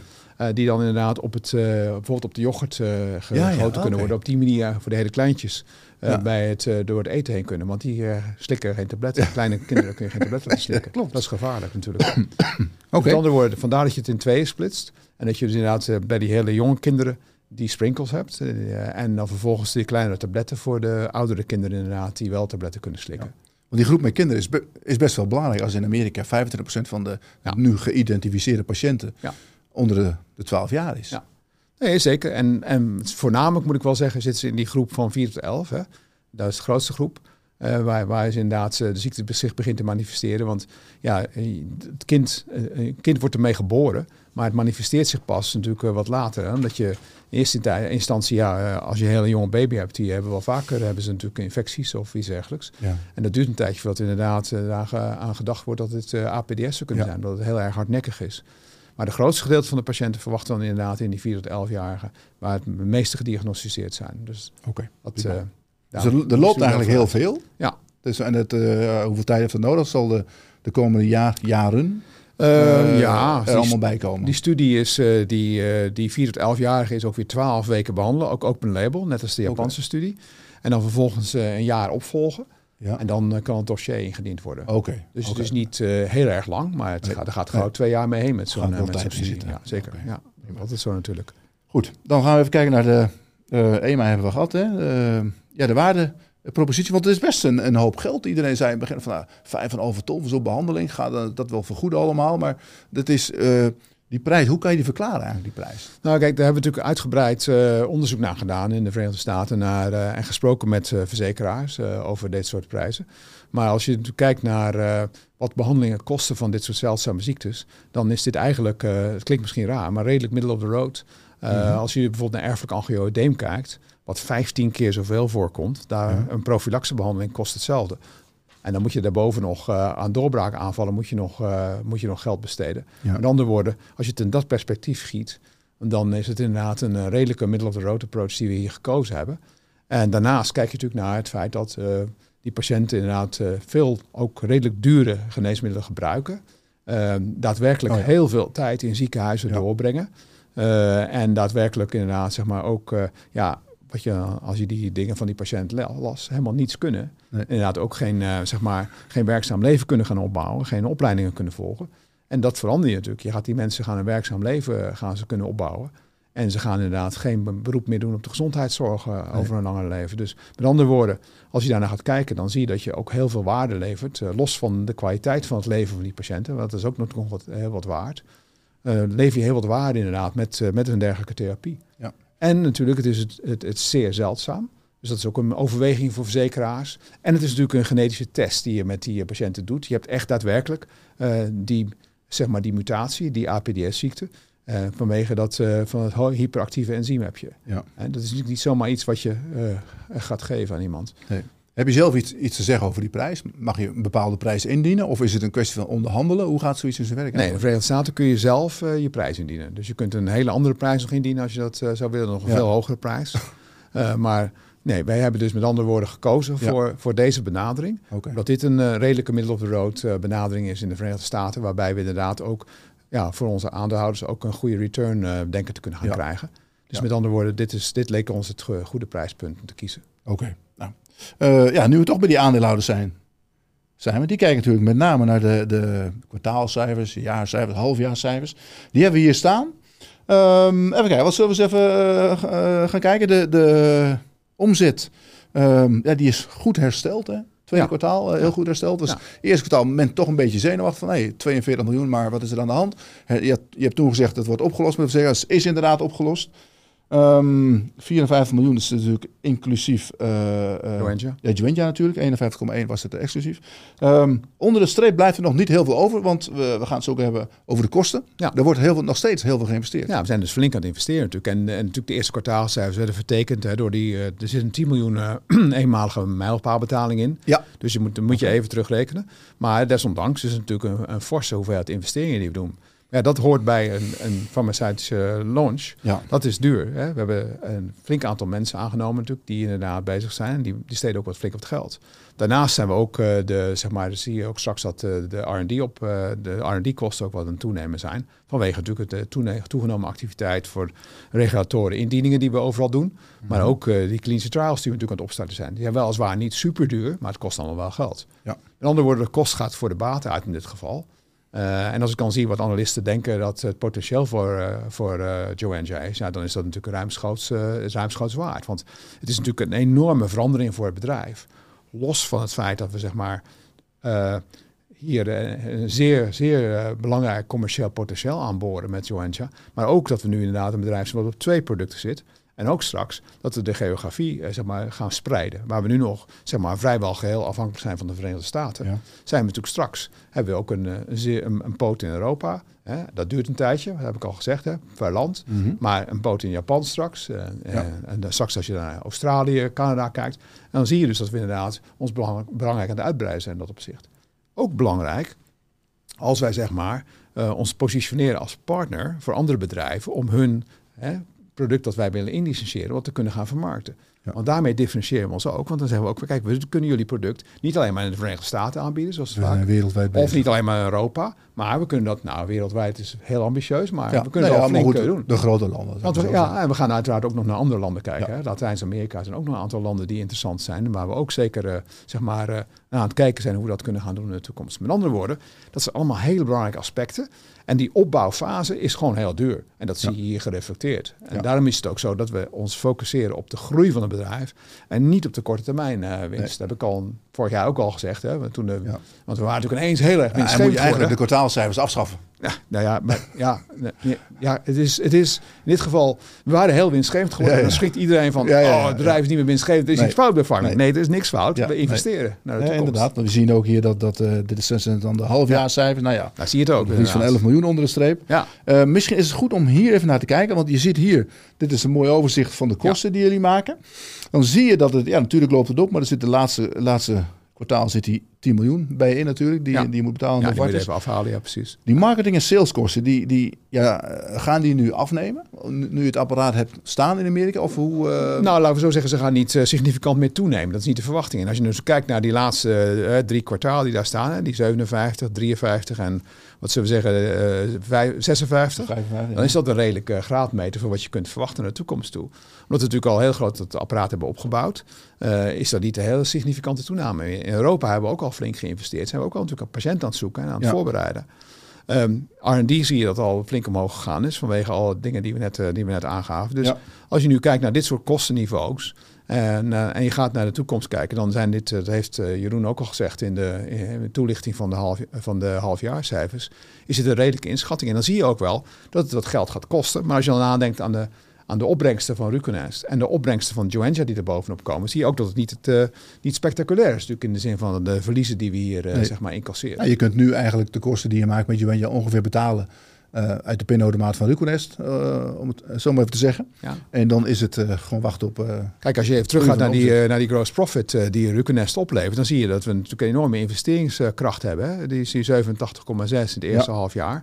Dat is natuurlijk geld wat, uh, wat in het bedrijf gepompt ja. kan worden om die groei te gaan stimuleren. En dat doen we natuurlijk ook. Dat is een bruto marge van negentig procent. Dat is een bruto marge van bijna negentig procent inderdaad. Ja. Dat is wel heel ja. veel. Ja. Um, even kijken. Nou, dan hebben we dit gehad. En dan uh, wil ik nog even kijken, hier naar kijken naar... Oh ja, de kaspositie natuurlijk. Ja. Belangrijk, want die zak geld die is ja. er nog steeds. Ja. Moet, loopt nog wel een obligatie die ooit afgelost moet worden. Volgens mij is dat over twee jaar pas. Begin vijfentwintig. Wordt die, moet die tweeduizend vijfentwintig. Een ja. van de vragen was van mensen van... Uh, ja, wordt Sijmen al een beetje zenuwachtig van het aflossen van die... die obligatie, maar dat word je natuurlijk niet. Nee, ik word niet zenuwachtig van... Dat, dat, is, dat is anders dan die obligatie destijds. Nee, dat is een heel ander verhaal inderdaad. Ja. Gelukkig wel, ja. Uh, ten eerste is natuurlijk, hebben we meer geld in kas dan we inderdaad uh, verschuldigd zijn. Hè. We ja. hebben honderdvijfentwintig miljoen euro hebben obligatie. Nou, er zijn natuurlijk al uh, heel veel mensen die graag met ons willen praten over uh, of we uh, zo'n nieuwe obligatie zouden willen uitgeven, hoe we dat zouden willen gaan ja. aanpakken. Okay. Er zijn natuurlijk al vele mogelijkheden zijn hier. Inderdaad, uh, als je natuurlijk een bedrijf hebt wat uh, in, de, in, de, in de basis winst winstgevend is. Ja. En naar de toekomst toe uh, zeer winstgevend wordt verwacht. Ja. Dan is het natuurlijk een heel ander verhaal. Ja. Met andere woorden, daar maken we ons geen zorgen om. En dan zullen we tegelijkertijd wel uh, zeg maar een mogelijkheid kiezen om uh, dit uh, inderdaad af te lossen. Dan wel door te rollen wat, uh, wat de mogelijkheden zijn in de markt. Oké. Okay. Je ziet hier de kaspositie. Die is, die is ondanks dat er een verlies was van, van elf miljoen per half jaar, is die opgelopen. Ja. Dat is neem ik aan ook dat foutje wat je verkocht hebt aan de Novartis. Ja. ja, we hebben natuurlijk dat foutje. Dat zie je hier ook staan. Hè? Die, uh, die netto kasstromen uit uh, investeringsactiviteiten. Dat is die opbrengst van die, van die voucher. Ja. eenentwintig komma één miljoen dollar was dat. Uh, dat is natuurlijk heel erg mooi. Ja. En als je dan over nadenkt wat we uiteindelijk voor Joenja betaald hebben. We hebben twintig miljoen upfront betaald toen we de deal deden. Ja. We hebben tien komma vijf betaald voor de goedkeuring. En hebben eenentwintig komma vijf weer teruggekregen van de Novartis. Dat is natuurlijk ja. een hele mooie deal eigenlijk. Dus als eigenlijk je goedkoop. Was dat, is, is dat dan, want ja, je krijgt zo'n foutje van, van de F D A, is dat een mazzeltje of hoe werkt zoiets eigenlijk? Nee, dat moet je dus aanvragen. Niet aan iedereen uit. Nee, dat moet je aanvragen. Okay. Dat krijg je als je dus een, een zeer zeldzame, zeldzame ziekte onderzoekt, ja? maar die relevant is voor kinderen. Oké. Okay. En als je die, dan een goedkeuring krijgt, dan krijg je zo'n voucher. Ja. En die vouchers worden ongeveer uh, gemiddeld, uh, die kunnen dus verkocht worden. Hè? Ja. Die worden verhandeld. Als, uh, want ja. zo'n groot bedrijf als Novartis gaat deze voucher gebruiken voor een massageneesmiddel. Ja. Waarbij het dus heel belangrijk is dat ze drie maanden uh, ja. of zo uh, eerder op de markt komen. Ja, ja want met een voucher, uh, uh, uh, je krijgt daar een beetje... Uh, um, snellere doorlooptijd hè, bij de F D A, toch? Ja, het woord zegt het al. Je krijgt een voucher en dan krijg je dus een priority review. Ja, priority voor een geneesmiddel review. Wat normaal gesproken normale reviews krijgen. Ja, ja. Dus kun je drie maanden eerder de markt op. En dat wordt dus inderdaad zo als ware ongeveer honderd miljoen wordt op dit moment aangehouden. Ja. En we hadden dus uh, met Novartis afgesproken in het contract dat als er zo'n voucher zou komen, want dat was nog helemaal niet zeker mm-hmm. op dat moment. Maar als er zo'n voucher zou komen, dan zouden we, hadden we, hebben we een bepaalde verdeling voorgesteld aan Novartis. Die inderdaad eruit ging dat Novartis dan op dat moment dat voor ons kon kopen voor, de, voor ongeveer die twintig miljoen. Nou, daar waren we natuurlijk allemaal blij mee. Novartis ja, ook. Voor Novartis ook een mooie deal. Voor Novartis een fantastische ja. deal natuurlijk. Ja. Uh, en wij hoeven geen grote mijlpaal te betalen voor de goedkeuring van het product. Want anders zou je natuurlijk een veel grotere mijlpaal moeten betalen voor de goedkeuring van zo'n product. Dus daar zijn we allemaal blij mee uh, geworden. Ja. En daarnaast, naar de toekomst toe, uh, moeten we bij Joenja natuurlijk wel royalties aan Novartis afdragen. En dat is in eerste instantie in de low teens. Hè? Ja. En dan als we... En loopt dat op in de, in de, de loop van de tijd? Ja, dat zijn gewoon uh, zo'n tiers, hè? Dat zijn stappen. Met andere woorden, als we meer gaan verkopen dan een bepaalde hoeveelheid, dan gaat het meer gedeelte okay. met een iets hoger royalty percentage, ja. mid-teens. En als we echt heel veel gaan verkopen, en dan betaalt natuurlijk heel graag, die, uh, dan gaat het, dat laatste stuk gaat over uh, high teens. Ja. Nou, ik zal heel blij zijn als dat zo is natuurlijk, want dan verkopen we echt heel veel. Ja, natuurlijk. Daarnaast uh, moeten we nog een aantal, dat kun je ook allemaal zien in het twintig F document uh, wat we hebben, moeten nog een aantal eenmalige commerciële milestones betaald worden. Dus dat hadden we, hadden we destijds bij Valeant ook. Hè? Als ja. we een bepaalde, in een kalenderjaar voor de eerste keer een bepaalde hoeveelheid verkopen halen, dan moeten we een eenmalige, uh, okay. beta- uh, eenmalige mijlpaalbetaling betalen. Nou, hetzelfde verhaal geldt hier. Ja. Met een grote smile uh, zullen ja. we die betalen. Want dat betekent ja. dat we inderdaad een flinke hoeveelheid uh, verkoop hebben gerealiseerd. En het is maar eenmalig. Ja, en dat is maximaal tweehonderd miljoen, toch? Die, die dat is totaal, ja, inderdaad. Ja, honderdnegentig ja. miljoen. En uh, nou, dat, zoals al nogmaals gezegd, die betalen we heel erg graag. Ja, ja nee, dat is, dat is logisch. Dat zou heel dat goed nieuws zijn als we die mogen betalen. Nou. Oké, okay. nou dan, dan zijn we er door. Dan gaan we even kijken naar de vooruitzichten. Ja, jullie hebben de, de, de outlook bevestigd eigenlijk voor...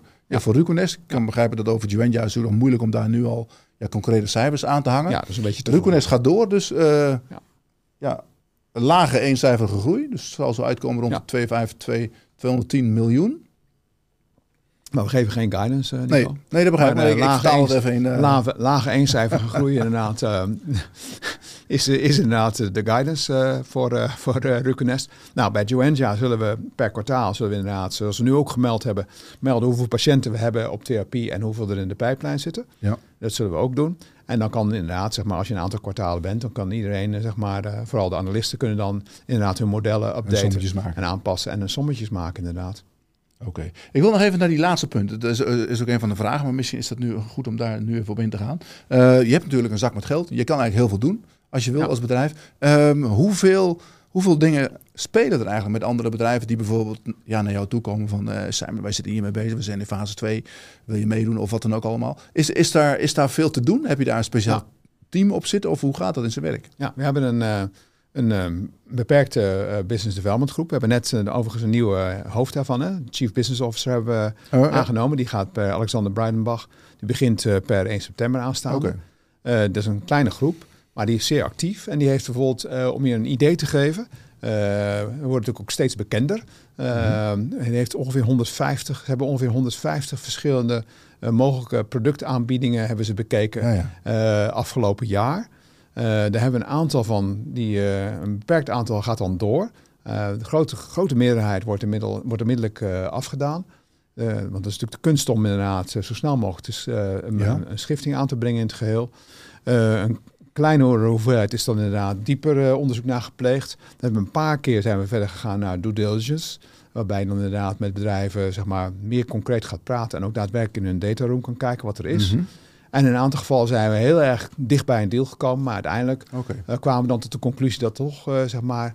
Uh, ja, ofwel het aantal patiënten kon niet zo goed gevalideerd worden... of we zagen toch resultaten die inderdaad niet helemaal waren... zoals okay. inderdaad uh, zeg maar, uh, uh, uh, het bedrijf dacht dat ze zouden zijn. Ja. Laat ik het maar zo uitdrukken. Ja. Zijn er dezelfde soort deals als met Novartis? Zeg maar? dat, dat dus die, die bedrijven of die, die, ja, die hebben dan een medicijn of een product... of een onderzoek en ontwikkeling...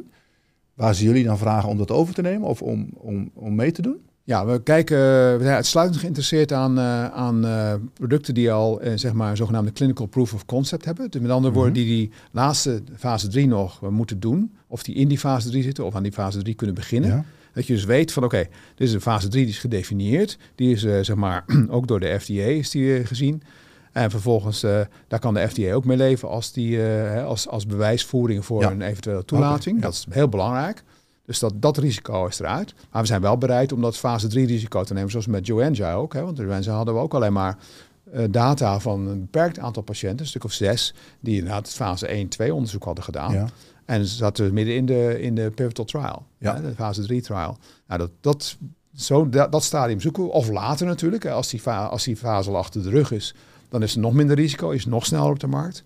Maar we zoeken dus naar producten die inderdaad zeg maar, redelijk snel op de ja. markt kunnen komen. Ja. Dat ze dan in dat stadium van ontwikkeling zijn. Ja. Dat dat ook natuurlijk is waar we op dit moment het meest op moeten focussen. We moeten een, een portfolio moeten we uitbreiden. Hè? Dat moet nog breder worden. Ja. En, ja. en uiteindelijk zullen we dan in de toekomst, hè, als we dan inderdaad daarin geslaagd zijn, kun je weer naar eerdere producten kijken en eerdere, eerdere fase van ontwikkeling. Maar in eerste instantie kijken we uitsluitend naar producten in die zeldzame ziektes overigens, ja. die inderdaad zeg maar die, uh, die clinical proof of concept hebben.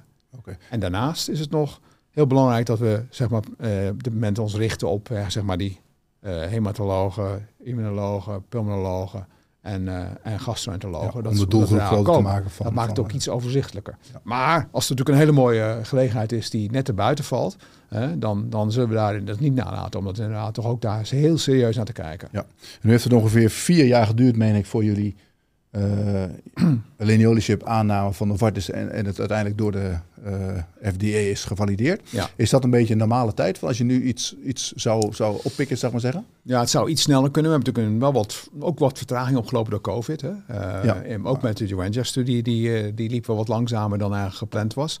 Maar ja, drie jaar, vier jaar, dat zijn wel zo'n beetje de termijnen. Uh, soms, als je natuurlijk wat verder bent in ontwikkeling en je bent aan het einde van die, uh, die pivotal studie, dan kun je natuurlijk, uh, kan het sneller. Dan kan ja. het twee jaar uh, ja. kan het gebeuren. Okay. Of, of nog sneller misschien zelfs, afhankelijk daarvan.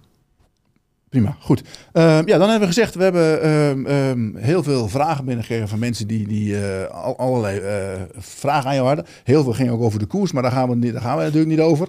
Dat is, moeten ze zelf uitzoeken. Een aantal, de, aantal vragen ervan zijn ook al beantwoord, denk ik, in het afgelopen uur. Maar we lopen er gewoon even langs, Sijmen. En, ja. en als je iets ziet, uh, bijvoorbeeld ja. andere indicaties ja. voor Joenja, is wel belangrijk, denk ik. Want daar uh, heb je ook iets over ja. gezegd in het persbericht. Ja. Later dit jaar komt er nieuws over. Ja. Uh, is daar al nieuws? Of, of zijn jullie met dingen bezig? Of hoe gaat ja. zoiets? Nou, dat gaat, uh, zoals je al zei, uh, het, het goede nieuws is als je een product zoals uh, van Novartis inlicentieert, dat ze heel veel research hebben gedaan daarbij, uh, bij, bij verschillende uh, indicaties. Met andere woorden, er is een heel pakket komt met uh, Joenja mee. Van resultaten van uh, en van nog lopende zeg maar, onderzoeken, die uh, preklinische onderzoeken die wij dan overnemen. En uh, met instituten zoals N I H bijvoorbeeld, hè, die waren ook heel belangrijk bij het ontwikkelen van A P D S mm-hmm. en met Novartis samen. En daar uh, zijn inderdaad heel interessante dingen. En we zijn nu inderdaad, hebben een besluit gemaakt uh, uh, in, de, uh, in, de priorite- in de prioriteiten van die, ja. uh, zeg maar die uh, research collaboraties die aan de gang zijn. En de eerste die hebben we nu gekozen. Daar hebben we een klinisch ontwikkelingsprogramma voor geschreven. Die hebben jullie gekozen? Ja, die hebben wij gekozen. Uh, op grond van het feit dat we denken dat dat uh, zeg maar de grootste kans van slagen heeft en de snelste naar de markt kan zijn. Mm-hmm. Uh, en dat hebben we nu een klinisch ontwikkelingsprogramma voor geschreven. Uh, en dat ligt nu bij de F D A ter beoordeling of de F D A zeg maar, zich kan uitspreken of dat een voldoende bewijslast zou kunnen okay. zijn voor toekomstige toelating daarvan. Meer kunnen ja. ze natuurlijk niet zeggen, want uh, we moeten natuurlijk dat studie, die studies dan uit gaan voeren. Ja. En dan vervolgens, ja, hopelijk uh, zijn ze nog steeds van mening in de toekomst dat inderdaad dat ook de voldoende bewijslast ja. is. Uh, uh, zo hangt daar een datum aan? aan?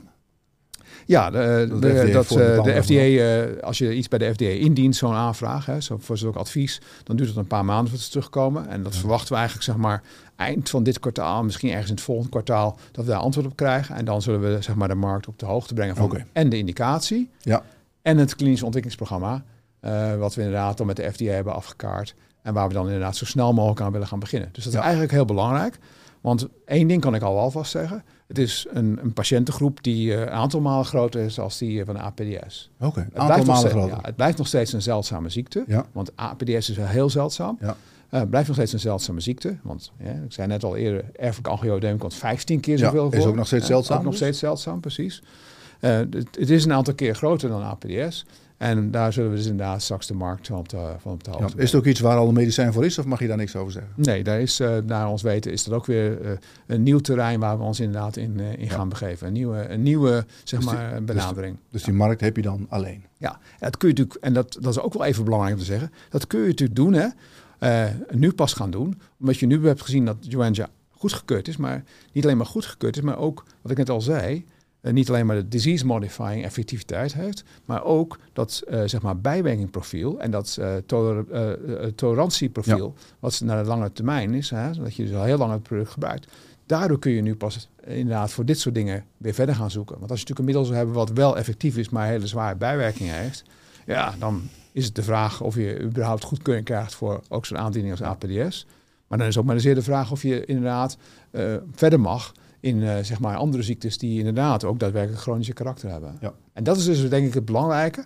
De uitkomst van de studies van Joenja, de dubbelblinde studies en die long-term follow-up zijn zodanig gunstig uh, verlopen dat je dus nu dit de weg opent ja. om in feite hier een soort pijplijn van een product te kunnen gaan maken. Ik denk dat dat heel belangrijk is om te onthouden ja. uh, en om naar, naar okay. de toekomst te kijken. Ja. Even kort, mag je dan ook weer een nieuw voucher aanvragen? Afhankelijk van, dat is een goede vraag, uh, afhankelijk van de, de ziekte. Waar ik denk dat je als je een, ziekte, een zeldzame ziekte Hoeveel hebt, kinderen zijn, met, waarbij, waarbij inderdaad kinderen, waarbij je kinderonderzoek naar, bij, bij, wat, wat, wat relevant is voor kinderen, dan denk ja. ik dat je, dat je daar inderdaad een voucher voor zou kunnen aanvragen. Dat zou best kunnen, okay. maar dat weet ik niet precies. Want het zou ook kunnen zijn dat het op één keer per, één keer per, uh, per product wordt uh, uitgeleverd. Dat is ook niet onwaarschijnlijk. Nou, als dat lukt, dan heb ik jou op het idee, idee gebracht en dan wil ik twintig procent. Nee, dat komt goed. Even kijken. Uh, goedkeuringsproces E M A hebben we het net over gehad. Hè? Dat uh, komt eraan. Uh, ja, de levenskwaliteit kunnen mensen even teruglezen van dat, die ene slide met het jongetje erop. Dat, dat is dat echt die, heel, heel goed om te lezen. Heel, heel duidelijk, ja. Andere regio's hebben we het over gehad. India, ja. China. Is dat wat, die grote landen überhaupt? Want bijvoorbeeld Ruconest, er zullen toch ook wel heel veel Chinezen zijn die last van hebben. Ja, ja, ja, ja uh, uiteraard. Maar de gezondheidszorgsystemen in die landen zijn natuurlijk uh, zodanig dat ze nog heel veel met hele andere, veel meer primaire zaken mm-hmm. zeg maar, uh, van doen hebben. Dat ze helaas patiënten zeg maar, die, die zeldzame ziektes hebben kunnen helpen. Ik denk ja. dat dat de, de, helaas de realiteit is die je moet, uh, moet zien. Dus uh, dat zal nog heel erg lang uh, gaan duren, vermoed ik. Oké. Okay. Dan nog even, um, ja, nog even naar de cijfertjes. Het uh, uiteindelijke potentieel van Joenja. Uh, je zit natuurlijk met een andere prijsvorming in Europa dan in Amerika. Dus denk ik, ja, een gemiddelde prijs misschien van, wat zou het zijn, drie komma vijf ton wereldwijd. Uh, uh, ja, driehonderdvijftigduizend. En, en uh, ik ga dan uit van, van vijftienhonderd uh, ja, patiënten wereldwijd. Zou je, kom je op zo rond de zeshonderd miljoen uit. Maar de meeste analisten die zitten een stuk lager, hè, rond de driehonderd, uh, driehonderdvijftig. Uh, ja, mag je daar überhaupt wat over zeggen? Of zeggen van nou, dat is helemaal... Nee, zoals je weet laten we dat graag aan de experts uh, lezen, de analisten over, uh, dat weet je. Uh, en uh, ja, die hebben inderdaad, uh, ik zie inderdaad uh, in de analistenrapporten die driehonderd miljoen zie ik inderdaad tevoorschijn komen. Maar ja. zoals je al aangeeft, ja, als de, naarmate er meer markten geopend worden voor dit product, zal er ongetwijfeld uh, nog uh, over nagedacht worden naar de toekomst toe. Ja. En we praten natuurlijk alleen maar over A P D S. Ja. Uh, ik gaf je net al aan dat uh, als we natuurlijk inderdaad die vervolgindicatie gaan, uh, gaan, uh, uh, gaan ontwikkelen en als daar daadwerkelijk data uit te voorkomen waar het gaat lijken dat het inderdaad een goedgekeurd zo'n product zou kunnen worden voor die vervolgindicatie, dan uh, gaat daar nog wel het een en ander bij komen, vermoed ik. Ja, ik heb trouwens nog een andere vraag. Die gaat ook een klein beetje hierover. Maar uh, ja, Ruconest, er zit een patent op. Hè? Elk medicijn wat, wat je uh, in de markt zet, daar heb je een patent. Maar in een aantal jaren heb je het alleenrecht. Ja. Nu bij, uh, ik geloof bij Ruconest lo- loopt dat patent in tweeduizend zesentwintig af. Ja. Klopt dat? Ja. Nou, bij een normaal medicijn komen dan de, de Teva's van deze wereld in de markt, maar hier, ja. hier natuurlijk niet. Nee. Betekent dat ook dat de prijs omlaag gaat nee. na, na, na afloop patent? Of nee. maakt dat niks uit? Dat je kan dan gewoon uit. dezelfde prijs blijven Dat vragen. maakt helemaal niets uit. Nee. Okay. nee, dat is totaal irrelevant. Uh, en zoals je al terecht aangeeft, uh, we verwachten niet uh, dat uh, iemand inderdaad een, een, een transgeen konijnenplatform ja. gaat zetten ja. voor een product wat uh, nee. slechts uh, tweehonderd miljoen oplevert. Ja. Uh, hè? Daar komt, daar, daar komt het eigenlijk op neer. Met andere woorden, wij denken dat Ruconest nog uh, zeer langjarig zeg maar, onze steunpilaar kan blijven. Uh, en uh, waarop we, waarop we of we, zeg, een fundering kan blijven voor het bedrijf ja. waarop we verder kunnen gaan bouwen. Begrijp ik, begrijp ik. Dan nog een vraag, van mij hebben we het ook over gehad. Er zijn al zestig patiënten geïdentificeerd in Frankrijk. Worden die nu al bediend eigenlijk? Of uh, hoe zit het dan? Want nou, het zijn er niet goedgekeurd nu. Een paar die inderdaad, uh, denk ik, in de... In de studie of in een early access programma zitten, maar die, die kunnen nog niet worden bediend, nee, omdat het product nog niet goedgekeurd is in, in, in Europa. Die zouden technisch gesproken op named patient basis ja? bediend kunnen worden, maar ik, ik ben niet bekend dat ze dat inderdaad op dit moment in Frankrijk op grote schaal doen. Misschien een enkeling, dat weet ik niet precies. Nou, maar, maar je dus kunt ervan uitgaan dat het eigenlijk niet zo is. Ja. Uh, dat ze nog niet bediend kunnen worden totdat er toelating is. Ja. Het aantal zestig in Frankrijk, je zei net al van, we, je bedenkt dat we misschien wel hoger gaan uitkomen dan anderhalf. Ja, dit, is al één, dit is al één per miljoen. Hè? Dit is wat er nu al gevonden is. Ja, dit is al nu al gevonden. Daarom, daarom gaf ik het aan. Een aantal landen, ja. hè? Dus ik noemde Frankrijk al, maar ook Denemarken, Zwitserland, uh, Nederland en het Verenigd Koninkrijk, meen ik. Die hebben allemaal al meer dan één per miljoen patiënten okay. gevonden. Inderdaad. Ja. Dus vandaar dat we heel erg veel vertrouwen hebben in dat we inderdaad ook die patiënten in de Verenigde Staten gaan vinden. Ja. En want dat is, dat is wel het verhaal met zeer zeldzame ziektes. Uh, de patiënten moeten er echt zijn. En, en zeker met nieuwe zeldzame ziektes is dat, uh, is dat natuurlijk in het begin is dat een vraagteken. Maar daarom hebben we eigenlijk, uh, met, zijn we redelijk comfortabel met uh, dit soort uh, dingen te kunnen zeggen. Omdat ze uh, daadwerkelijk al geïdentificeerd zijn in, uh, in Europa. Ja, oké, okay, begrijp ik. Dan even de volgende vraag. Hoe zit de deal met Novartis in elkaar? Daar hebben we het ook over gehad. Maar uh, ja. daar heb ik nog wel een aanvullende vraag. Uh, doen zij ook mee met een eventueel nieuwe indicatie? Mee in de zin van? Nou, uh, je hebt nu een andere indicatie ingediend bij de F D A. Die gaan, die gaan over, over beslissen. Stel dat dat wat wordt. Uh, ja, doet Novartis dan ook weer mee? Moet je hen dan ook weer royalties betalen? Ja, de royalties gaan over de totale verkoop van Joenja. Van Joenja, oké. Maar voor de rest hoeven we niks te betalen. Dus welke indicatie ook uit, het, het komt er, dat, dat, ja, dat uiteraard. Hebben die wel een mooie positie ook, Novartis? Natuurlijk. Dat, uh, dat, ja. Is, ja, dat, maar goed, we hebben het ook uitgevonden. Maar... Nee, maar ik bedoel, dat is ook uh, waarom je een product op een gegeven moment uitlicentieert. Ja. Dat je inderdaad daadwerkelijk ook daar inderdaad de vruchten van plukt natuurlijk op lange termijn. Ja. Dat is ook het idee. Oké. Okay. Ja. Maar nogmaals, die betalen we heel graag, die, die hoge ja. royalties en die, uh, die mijlpaalbetalingen. Ja, begrijp ik. Dan de verbreding van de pijplijn. Daar hebben we het uitgebreid over gehad, hè, hoe dat uh, in zijn werk gaat. Um, even kijken, dan uh, O T L, hebben we het begin even over gehad, klopt. Uh, ja. Andere in- indicatie voor Ruconest, daar, daar hoor ik niks meer over, maar is dat... Daar hebben we het ook over gehad. Dat, die, dat is al dat werk, hè, met, ja. zowel met Ruconest als met inderdaad met de koeienlijnen die uh, inderdaad ja. oh, voor ja. de grotere volumes zouden gaan zorgen, dat is allemaal gestopt. Ja. Vanwege wat ik aan het begin van het gesprek zei, dat we inderdaad helaas door de, van de regulators te horen kregen dat we inderdaad helemaal terug naar af moesten. Uh, en helemaal opnieuw moesten, be- moesten beginnen. En dat is een, uh, ja, vonden we niet een verantwoorde wijze van, uh, van aanwenden van onze uh, be- toch beperkte geldmiddelen. Ja. Uh, uh, om op zo'n lange termijn zulke gokken te maken. Uh, dat vonden we niet verantwoord. Dus het, met andere woorden, al deze activiteiten zijn gestopt vorig jaar. Dat is vorig jaar ook aangekondigd. Hè? In ja. het, ja, ja, in het half maar stel nou dat die geldmiddelen, want ik bedoel, uh, ja, er komt straks heel veel geld binnen. Uh, ja, stel je kan die... die konijnenfarm wel opschalen op een of andere manier, dat het wel kan. Is het dan iets, iets waar, je, waar je nog eventueel naar zou willen kijken? Of zeggen van, nou ja, we, we focussen ons nu gewoon op Joenja? Nou kijk, de, de konijnen, het konijnenplatform uh, kan sowieso erfelijk angioedeem bedienen. En zou ook eventueel uh, wel uh, kleinere andere indicaties kunnen ja. bedienen, uh, technisch gesproken. Maar dat is niet iets waarop we ons focussen. Nee, nee. oké. Okay. Goed zo. Um, dan afloop patent Ruconest hebben we het net over gehad. Dus er is niks aan de hand, gebeurt niks. Gaan ook geen andere partij gaat dat natuurlijk nee. doen. Nee. De convertible, ja, daar was je al helemaal niet bang voor. Dus dat, is, uh, ja, dat wordt natuurlijk een makkie om dat, uh, dat te verlengen. Zodra met zo'n kaspositie is er geen enkel gevaar voor welke bank dan ook. Dan uh, de NASDAQ-notering. Ja, die is, uh, wanneer is die gekomen? Ik had het opgeschreven. eenentwintig december. Eind twintig. Klopt, eenentwintig ja. december toen. En... en uh, heeft hij gebracht wat je ervan verwachtte? Of zeggen van nou, ik, ik zie toch, uh, ja, ik had er meer van verwacht. Ja en nee, is het antwoord hier. Ja, omdat we natuurlijk uh, deze notering hebben gedaan. Niet omdat we inderdaad uh, daadwerkelijk uh, dachten dat er heel veel zou gaan gebeuren. Omdat we natuurlijk geen geld op hoeven te halen. Mm-hmm. We hebben natuurlijk in december twintig zestien voor het laatst aandelen uitgegeven. Ja. Uh, dat is heel lang geleden. Uh, we hebben ook geen geld nodig, uh, in die zin. Uh, behalve als we inderdaad zeg maar, overnames zouden willen plegen. Nou, de idee erachter om een NASDAQ-notering is dat we inderdaad... Uh, Uh, in Amerika, waar dus meerderheid van de bedrijven zit die uh, interessant zijn. Mm. Als we daar inderdaad een, een, uh, zeg maar een overname zouden willen doen. Dat we dan inderdaad de zogenaamde currency in handen zouden hebben. Met andere woorden, Amerikaanse aandelen, dus de, de A D R's. Dat is uh, waarom we die Nasdaq-listing hebben gedaan. Uh, dat er, er gebeurt heel weinig met de Nasdaq-listing tot die tijd. Mm-hmm. uh, omdat natuurlijk uh, we in de gelukkige omstandigheid zijn dat het Pharming-aandeel bijzonder goed verhandeld wordt in Amsterdam. En dat verander je ook niet zomaar. Nee. En zelfs al zou je zeg maar nu een heel, zeg maar even technisch gesproken, al zou je, we gaan het niet doen, hè, maar al zou je dus een tien procent emissie moeten doen, hè, ja. Dan zou je dat nog steeds in Amsterdam doen. Want als je dat op de Nasdaq doet, vloeit dat meteen weer terug naar Amsterdam, ja. Waar het zo ongelooflijk uh, verhandeld wordt, het aandeel. Ja. Met andere woorden, uitsluitend hebben we die Nasdaq-listing genomen om inderdaad in de toekomst klaar te zijn. Om inderdaad die, uh, als ze zich voor de mogelijkheid zich voordoet om een significante zeg maar, overname te doen in de Verenigde Staten, om daarmee die overname te kunnen financieren. Oké. Okay. Dus wat dat betreft, ja. Uh, uh, en hij heeft nog niks gebracht, want we hebben nog geen overname gedaan. Nee, nee. Dus nee. Dan sla ik even één vraagje over, want misschien dat dat er hierbij aansluit. Uh, K O L, Key Opinion Leaders, dat zien jullie. Je, je, je, je spreekt heel veel op... Uh, congressen en dat soort ja. dingen. Um, uh, nu is Pharming was altijd een retail aandeel natuurlijk, maar zie je nu ook wat meer beweging bij bijvoorbeeld de grotere ja. beleggers of grotere ja. investeerders? Uh, laatst hebben we natuurlijk uh, R T W, R T W, mm-hmm. die hebben een uh, vijf, meer dan vijf procent positie genomen. Dat is de eerste keer dat sinds ik bij Pharming ben dat het inderdaad voorgekomen is. We hebben een aantal keren natuurlijk investeerders gezien die drie procent plus hebben genomen. Ja.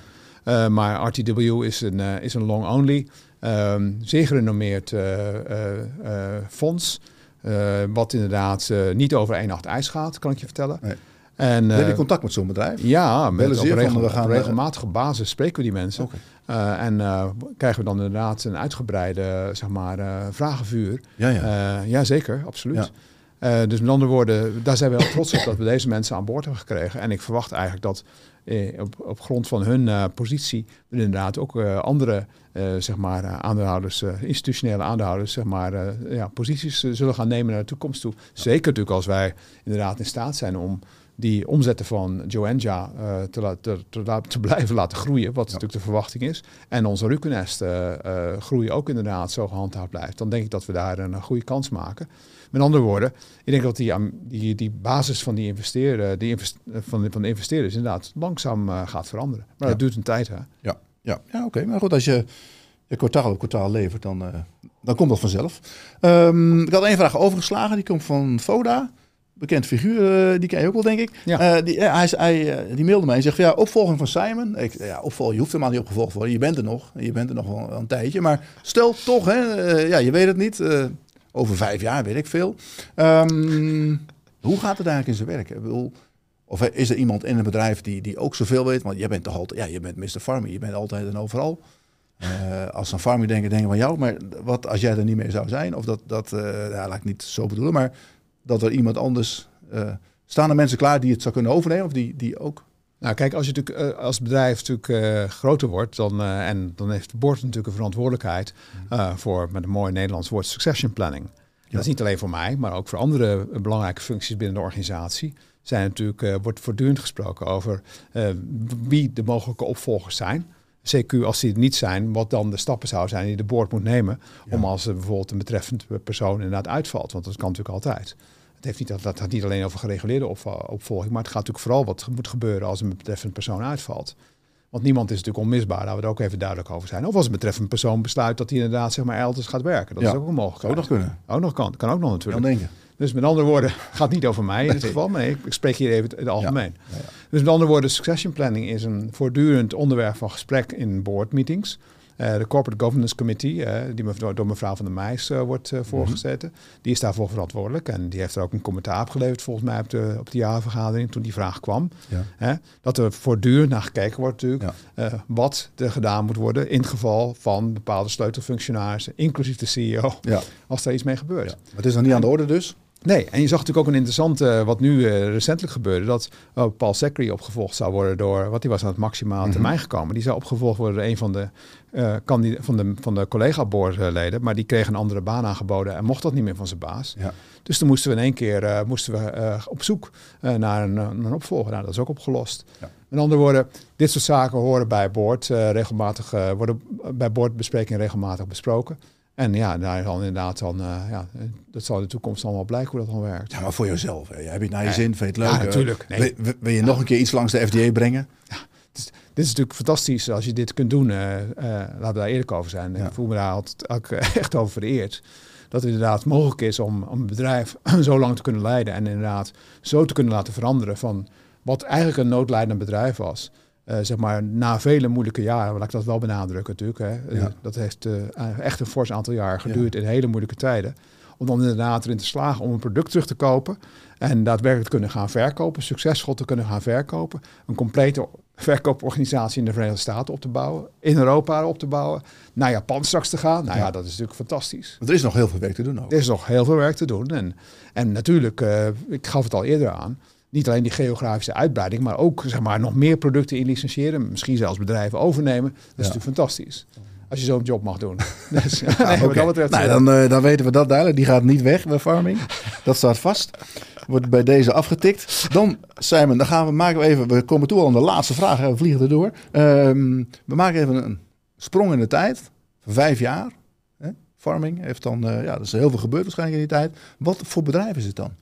Ja, wat, waar we nu aan het, aan het bouwen zijn, is natuurlijk dat we inderdaad zeg maar, niet alleen maar Joenja de markt te brengen en Ruconest blijven verkopen. Maar dat we daarnaast ook die vervolgindicatie voor uh, Joenja hopen, hopen te ontwikkelen. En dat we inderdaad uh, succesvol zijn uh, om inderdaad andere producten te kunnen inlicentiëren, uh, C Q uh, zeg maar, bedrijven over te nemen. Uh, waarbij we dus inderdaad dat portfolio kunnen uitbreiden. En dus we hebben dus wat dat betreft hele ambitieuze gro- uh, groeiplannen in dat opzicht. Zowel qua geografische uitbreiding als qua productpalet wat we willen gaan aanbieden. En we willen ons blijven focussen op die zeldzame ziektes. Hè, van mm-hmm. patiënten die niks anders hebben in feite. En Joenja is een fantastisch voorbeeld daarvan natuurlijk. Uh, maar ook Ruconest is natuurlijk een uh, uniek product, hè, zoals we al eerder aangegeven hebben. Hè, in, in die uh, erfelijke ja. angio-D-markt. En, in, en daar zijn we natuurlijk naar op zoek. Naar ons op die manier te profileren. En op die manier ook zeg maar... Uh, producten van andere biotechbedrijven over te nemen. En uiteindelijk denk ik dat er ook alweer eens een keer een, een voorbeeld zou kunnen zijn. Ik weet niet of dat binnen vijf jaar gebeurt of wel of niet. Dat er inderdaad weer uh, bijvoorbeeld door overname van iets... Uh, dat we een, een technologieplatform weer uh, in huis halen. Dat we ja. ook weer um, naar wat vroegere dingen gaan kijken natuurlijk. Want bedrijven hebben natuurlijk hun fases. Maar in eerste instantie is het heel belangrijk denk ik, dat we die basis die we nu hebben... Uh, die fundatie, dat we die uitbreiden... Dat die nog, sta- nog stabieler maken, zowel geografisch als ook op de hoeveelheid producten die we hebben.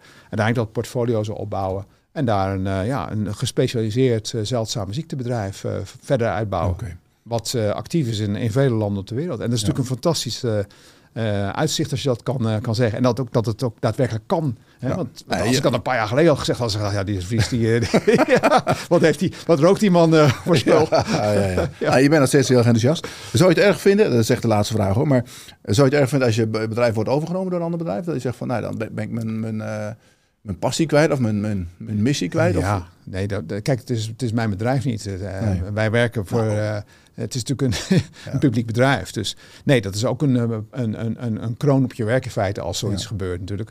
Maar we, zoals ik al net al aangaf, we hebben wel uh, op dit moment de ambitie uh, om het bedrijf verder voort te zetten. Ja. We zijn niet bezig om het bedrijf te optimaliseren, om het inderdaad in de verkoop te gooien. Want dan zouden natuurlijk de korte termijn winsten zeg maar, belangrijker zijn dan het is. Maar vandaar ook uh, dat we investeren in de toekomst om mm-hmm. deze visie die we hebben, deze missie die we hebben, om die te kunnen uitvoeren. Om nog meer uh, zeldzame ziekten en nog meer van die patiënten te bedienen die op dit moment niks hebben.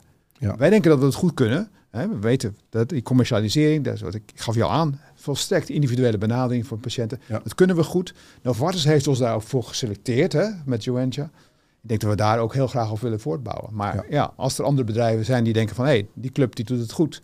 En daar gaan we inderdaad dus een bod op doen. En uh, ja. ja, dat is aantrekkelijk voor de aandeelhouders. Dan zullen we natuurlijk, uh, wie zijn wij dan? Dan zeggen wij, ja, uh, dit is heel aantrekkelijk, uh, aandeelhouders. Uh, ja. Stem maar voor. Ja, okay. Natuurlijk. Nou, dat is altijd de mogelijkheid.